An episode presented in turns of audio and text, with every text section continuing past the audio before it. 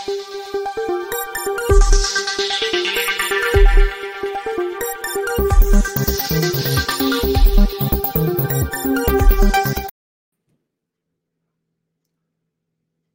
राम।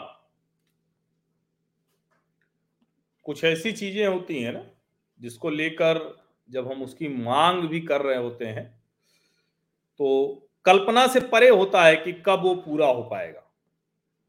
और ऐसा ही कुछ इस देश में चिकित्सा के क्षेत्र में रहा है। बहुत लंबे समय से चिकित्सा के क्षेत्र में कुछ चीजें ऐसी थी जिसको लेकर मतलब सिर्फ कल्पना की जा सकती है। जैसे कोई कहे कि भाई जो एमबीबीएस और एमडी की सीटें हैं वो दोगुनी हो जानी चाहिए, दो गुना। कोई कहेगा भाई ऐसे कैसे दो गुना हो जाएगा, ऐसे तो हो नहीं सकता है। कोई कहे कि जो दवाएं हैं वो आधी कीमत की हो जानी चाहिए, तो इसका भी जवाब वही आएगा कि ऐसे कैसे हो सकता है, ऐसे कैसे हो सकता है। और देखिए अभी जो है एक सज्जन है, उन्होंने टिप्पणी की है कि क्या चमत्कार हो गया, ब्लड प्रेशर, शुगर, गठिया, थायराइड, चर्म रोग, कैंसर का इलाज मिल गया। अगर नहीं तो कोई चमत्कार उमत्कार नहीं हुआ है। आदरणीय त्रिपाठी जी, जब इस तरह की टिप्पणी आती है ना तो सचमुच मुझे लगता है कि ये कितने निराश भाव में रहने वाले लोग हैं, कितने विघ्न संतोषी प्रवृत्ति के लोग हैं। ये कैसे लोग हैं जिनके जीवन में सब कुछ ना से शुरू शुरू होता है।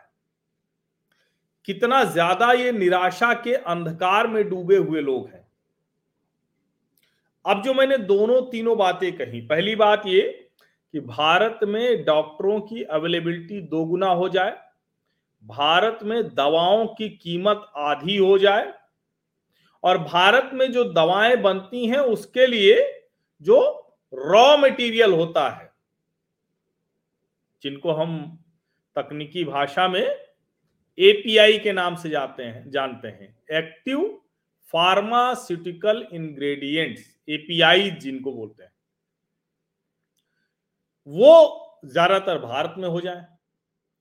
तो इन तीनों ही सवालों के जवाब में एक लाइन में आएगा कि ये संभव ही नहीं है।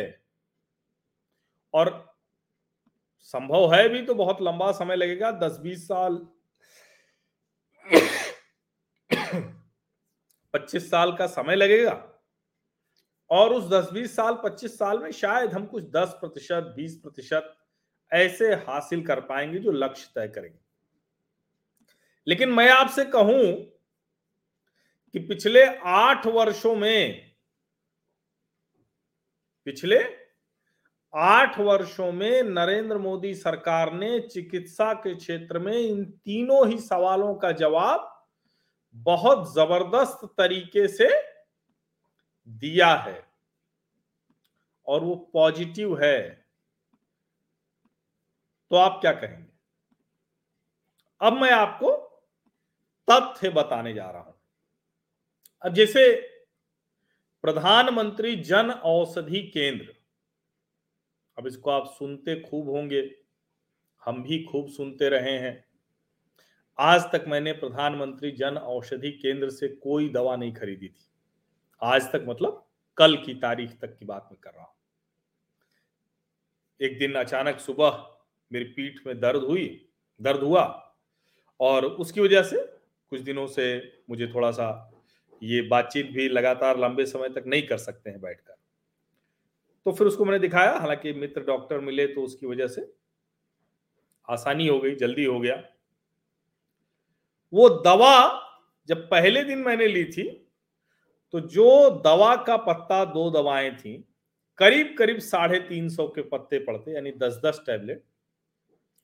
वही जब मैंने कल दोबारा प्रधानमंत्री जन औषधि केंद्र से ली तो दोनों दवाओं की कीमत सत्तर रुपए, साढ़े तीन सौ के आसपास। दस परसेंट डिस्काउंट भी कर दीजिए तो भी सवा तीन सौ, सत्तर रुपए में वो दवा मिल जाना।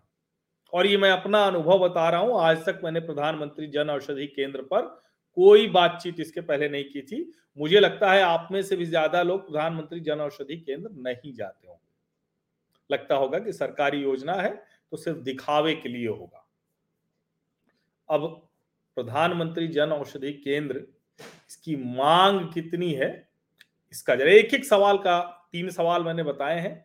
पहला ये कि मेडिकल चिकित्सा शिक्षा क्षेत्र में सीटें दोगुना हो जाएं, यानी डॉक्टर ज्यादा हो जाएं। दूसरा ये कि दवा की कीमत आधी हो जाए, और तीसरा एपीआई। तो सबसे पहले मैं दूसरे सवाल का जवाब दे रहा हूं। अब जरा ये देखिए, ये जो मैंने कहा ना कि प्रधानमंत्री जन औषधि केंद्र, ये उसकी वेबसाइट है Jan Aushadhi dot G O V dot in. इतनी ज्यादा मांग है कि प्रधानमंत्री जन औषधि केंद्र के लिए कि लोग फ्रॉड भी करना शुरू कर चुके हैं, इसीलिए सरकार को ये विज्ञापन निकालना पड़ा, धोखेबाजों से सावधान, beware of frauds, caution notice. इसमें है कि कुछ अनैतिक लोग जिनका कार्य गलत तरीके से कमाने, ये स्वयं को pharmaceutical and and medical device bureau of India के कर्मचारी, प्रतिनिधि, एजेंट बताकर ऑनलाइन ये करते हैं, और उनको किसी खास बैंक खाते में कुछ कुछ जमा राशि। आम जन को इस संबंध में सूचित किया जाता है कि website Jan Aushadhi dot G O V dot in ही प्रधानमंत्री भारतीय जन औषधि केंद्र खोलने हेतु तो अधिकारी आवेदन करने के लिए पीएमबीआई की आधिकारिक वेबसाइट है। फर्जी कॉल वेबसाइट से संपर्क करने वाला एवं भुगतान करने वाला कोई भी व्यक्ति अपने जोखिम पर ऐसा करेगा। अब इसको आप समझिए, ये इतनी अच्छी स्कीम है, लेकिन यहाँ भी बेईमान तो हर जगह, फ्रॉड तो हर जगह घुस जाते हैं। और ये pharmaceuticals and medical devices bureau of India PMBI जो है, ये बना है, डिपार्टमेंट ऑफ फार्मास्यूटिकल्स है, और ये जन औषधि केंद्र है। पचास से नब्बे प्रतिशत सस्ते का विज्ञापन रहता है। देखिए, ये एक और सज्जन बता रहे हैं कि मैंने भी कुछ महीने पहले से जाना शुरू किया, अस्सी की दवा पांच रुपए में और असर एकदम ऊपर नीचे। नहीं, मैंने भी कल जब दवा लिया ना, तो मैंने भी कहा भैया इतनी सस्ती अगर दवा है तो सोचिए अगर सवा तीन सौ सत्तर रुपया हो जाए तो सात चौक अट्ठाईस, सात पचे पैंतीस, यानी करीब करीब बीस, सौ रुपए की दवा बीस रुपए की, तो पचास से नब्बे प्रतिशत जो सस्ती कहते हैं वो मिली। अब अगर आप इसको नहीं चमत्कार मानते हैं तो किसको चमत्कार मानते हैं? सच बात है, इस देश में करोड़ों लोगों को घर मिल जाए, लोग कहते हैं चमत्कार नहीं। आठ किलोमीटर से बत्तीस किलोमीटर प्रतिदिन सड़क बनने लगे, लोग कहते हैं चमत्कार नहीं। लेकिन मैं आज अभी सिर्फ चिकित्सा क्षेत्र की बात की है, तो इन्हीं तीनों सवालों की बात करूंगा।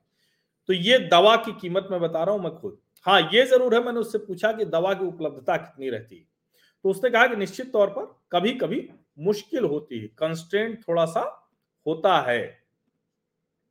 अब ये कल्पना ही हो सकती थी कि कोई दवा जो सौ रुपए की है वो आपको दस रुपए बीस रुपए की मिलने लगे, वो भी बाकायदा सरकार इसके लिए औषधि केंद्र। देखिए, एक और आ गए, दो लोग यहीं आ गए। एक ने बताया कि अस्सी की दवा पांच रुपए में, और एक बता रहे हैं आ, अपनी माँ के लिए वहीं से लाता हूं एक सौ दस रुपए का पत्ता, अट्ठारह रुपए में लाता हूं, एक सौ दस का अट्ठारह में।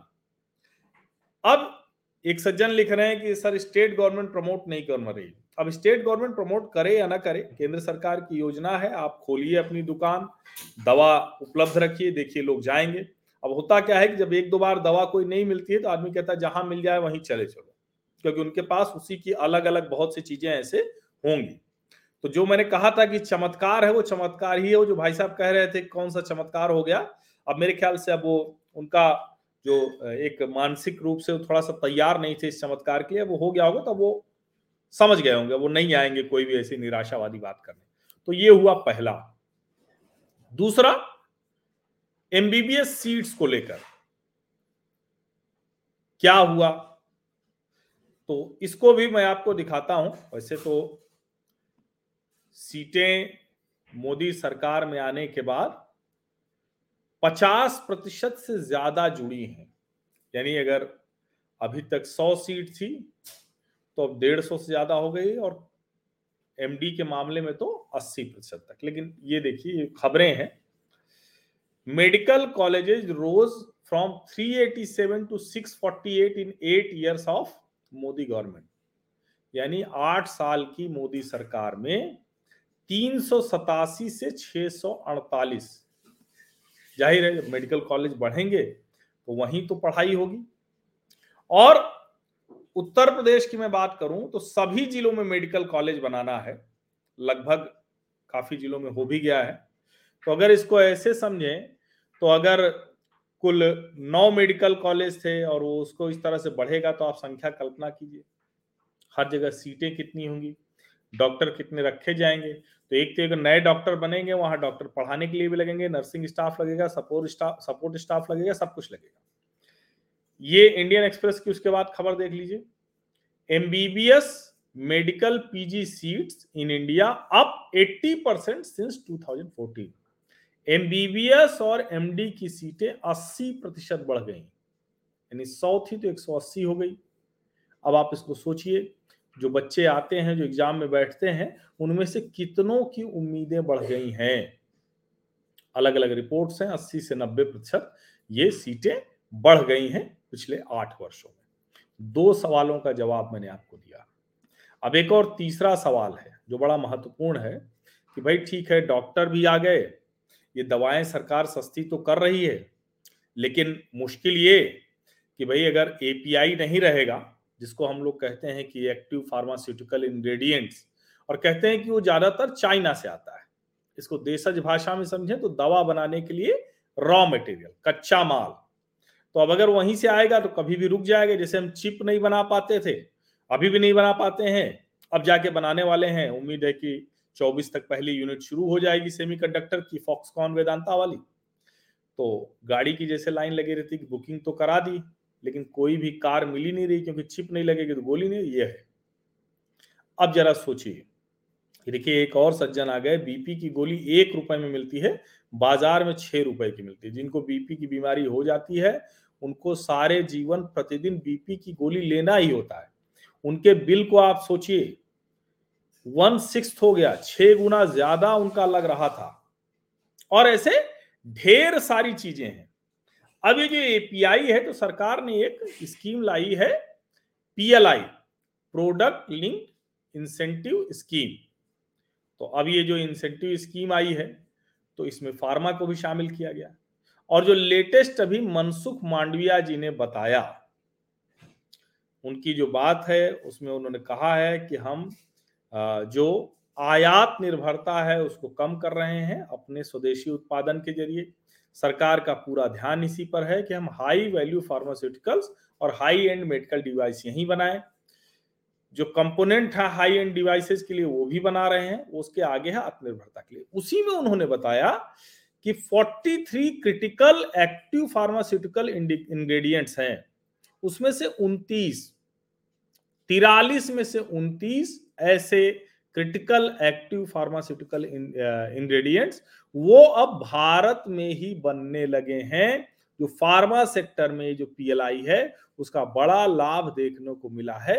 दो हज़ार इक्कीस में ये पीएलआई स्कीम शुरू की गई थी फार्मास्यूटिकल गुड्स के लिए, in vitro diagnostic medical devices के लिए, और इसके अंतर्गत छह वर्षों के लिए पंद्रह हजार करोड़ का बजट एलोकेट किया गया है। पहला बजट इसका पास हो चुका, वो जो एप्लीकेंट्स आए हैं उनको एक सौ छियासठ करोड़ का है, यानी अभी शुरुआत छोटी है, लेकिन आने वाले समय में ये बहुत बेहतर हो सकता है।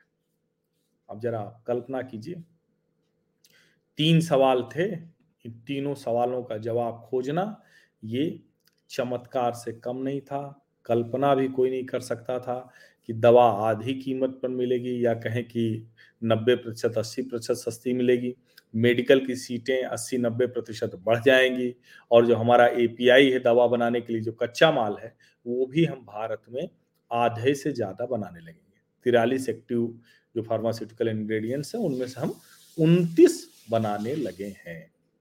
और आपको ध्यान में होगा ये सवाल के साथ जुड़ा हुआ है, इस वर्ष बजट में कहा गया कि जो एक सौ सत्तावन नए मेडिकल कॉलेज खुले उनके साथ एक सौ सत्तावन नए नर्सिंग कॉलेज, इसको आप सोचिए नए नर्सिंग कॉलेज भी खुलेंगे।